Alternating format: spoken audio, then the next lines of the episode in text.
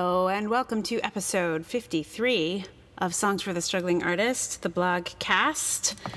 Um, thank you for listening. I have several new listeners. So, hello and welcome, and thank you for joining in on the Songs for the Struggling Artist adventure. we are at episode 53, which means there's been 52 before this one. Um, not all of them are still available uh, because of the way I'm doing my hosting, um, but I am exploring other options. So there may be ways to get into the back catalog at some point. So have no fear. And you can always read about it on the blog, which is at artiststruggle.wordpress.com. Um, so today I am going to read to you a post that is called Social Media and Discussion. Um, this got almost no views on the old internet. It's so interesting how non reflective of itself things like Facebook and Twitter and so on can be. I, am stunned. Um, I don't know. So, yeah, so I guess like, oh, no, we don't really want to read about social media. um, I get it. I, I, think. I don't know. And I, I feel like I need to read about it all the time. I'm, I'm incredibly fascinated by how these technologies are affecting our lives. Um, and I will say that I, I a, a, big influence on me at the moment is this is Sherry Turkle. I don't know if you guys know Sherry Turkle's work, um, but she is uh, an extraordinary um, thinker um, and I just finished her book called Reclaiming Conversation, um, which is not about social media per se, um, but I think there is something about um, her work that, that points to some of the things that I'm thinking about. I think there will be more on this topic in the future. Um, one thing that I that I I haven't quite found the way to write about yet is just how how I assume that people know things because they have been on social media, and then f- I find out like, oh, actually, nobody knows about those things. There's, I've, it's happened to me so many times where um, I make an assumption that everybody knows about. So, for example, last year I was I was working on a show that was inspired by the painter Remedios Varo, and I, I I was posting about it like every day because of a fundraising campaign and like, turns out this year someone was like, "Oh, you're making a show about Remedios Varo? How amazing! She's one of my favorite painters." And this is someone who I'm sure saw my social media posts or should have seen. Well, you don't know if anybody's seen your social media posts because of the algorithms and so on. Anyway, the the the question of who sees what, when, and how, and how you know something, and and then we don't talk about those things in real life with these people because we like, oh, we don't want to tell them something they already know. Anyway, it's I'm I haven't I haven't fully formed this thought yet, but I'm working on it. So that look look for that in the future. Meanwhile, um, this post is about how we discuss things on social media, or how we don't discuss things on social media, because it's not really a good place for discussion. Um, so here it is: social media and discussion.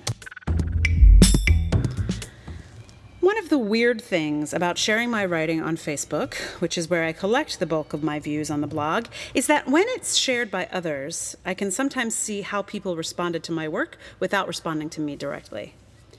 On my own page, my friends are generally respectful and look at my work in the context of the person that wrote it, since they, most of them, know me. On other people's posts of my work, I have seen some rather startling assumptions pop up. The most vivid example of this was a response to my single gender on a train post. While most of my post was about being a woman in public, there was a bit about the distinction between that experience in New York City and in smaller places. The comment about the blog on my friend's page seemed to be mostly in response to a single line in the piece, the one my friend pulled as a headline. A line about Clinton and the urban rural divide. A thing, by the way, that there have been endless think pieces about. What was interesting about this response was how much of it depended on an assumption about my identity. The commenter seemed to think I was exhibiting signs of urban paternalism. She painted me as a sort of elitist liberal city snob with no idea what it was like out in the country. Her comment seemed to suggest I was one of those city slickers always being judgmental about those country folk. If you know me and my history, you might already be finding this as hilarious as I did. Because while I do currently live in New York City, I grew up in the hills of Virginia. My childhood home featured no telephone and no running water. I grew up with an outhouse.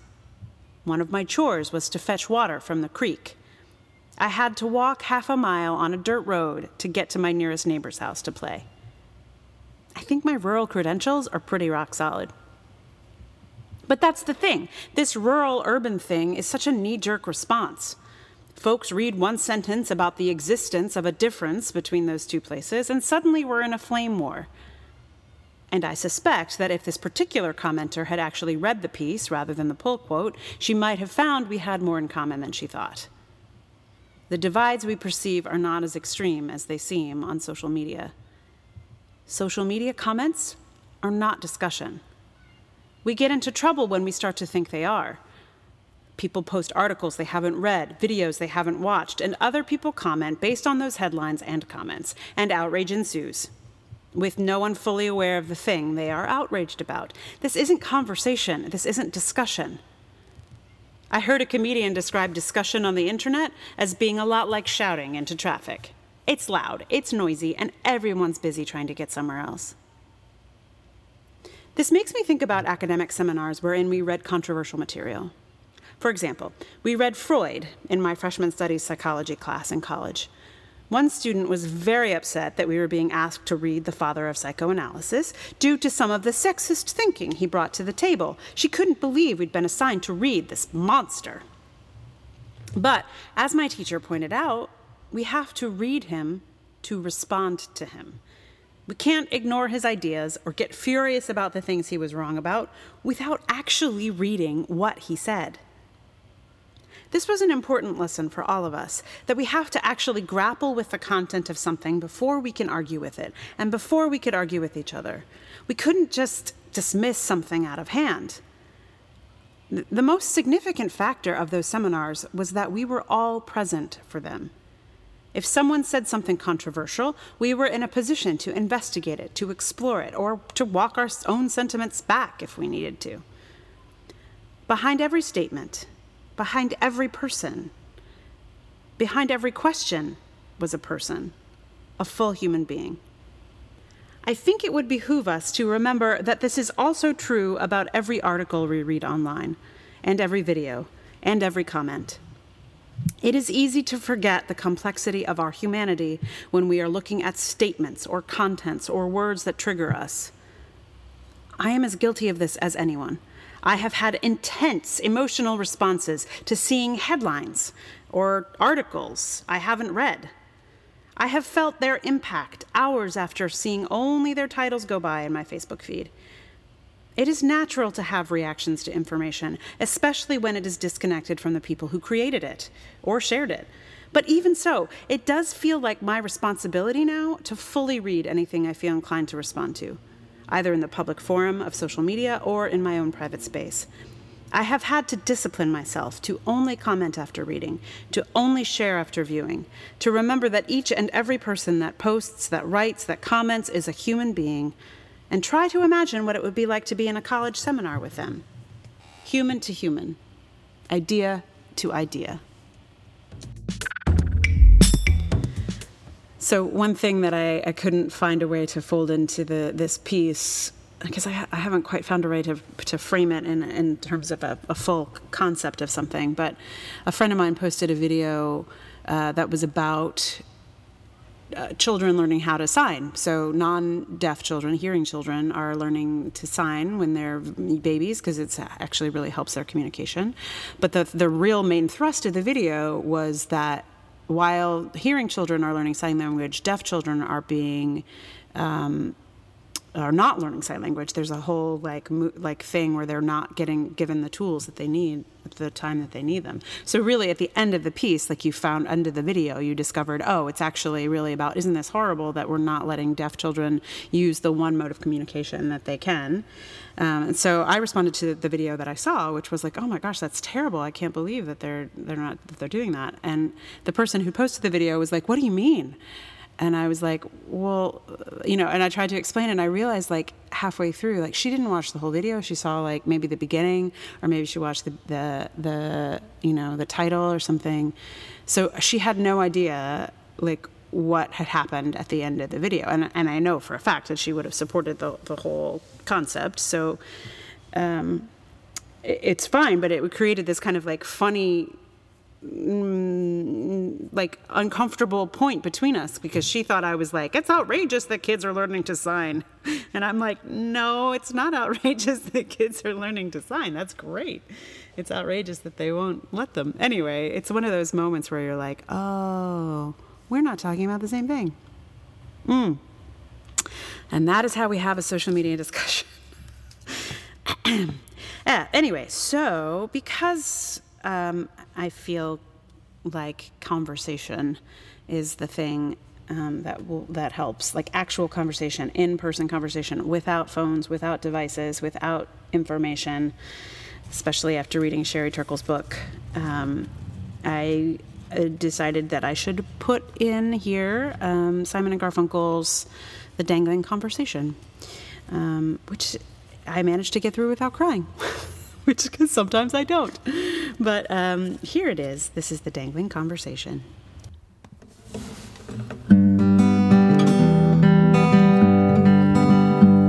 It's a still life watercolor of a now late afternoon as the sun shines through the curtain lace.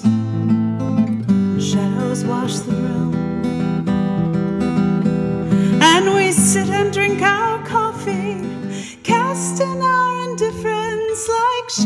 upon the shore. You can hear the ocean roar in the dangling conversation and the superficial sighs the borders of our lives. And you read your Emily Dickinson, and I my Robert Frost. With bookmarkers that measure what we've lost. Like a poem poorly written, we are verses out of rhythm, couplets out of rhyme, in syncopated time and the dangling conversation and the superficial sighs are the borders of our lives. Yes, we speak of things that matter with words that must be said. Can analysis be worthwhile? Is the theater really dead. And now the room is softly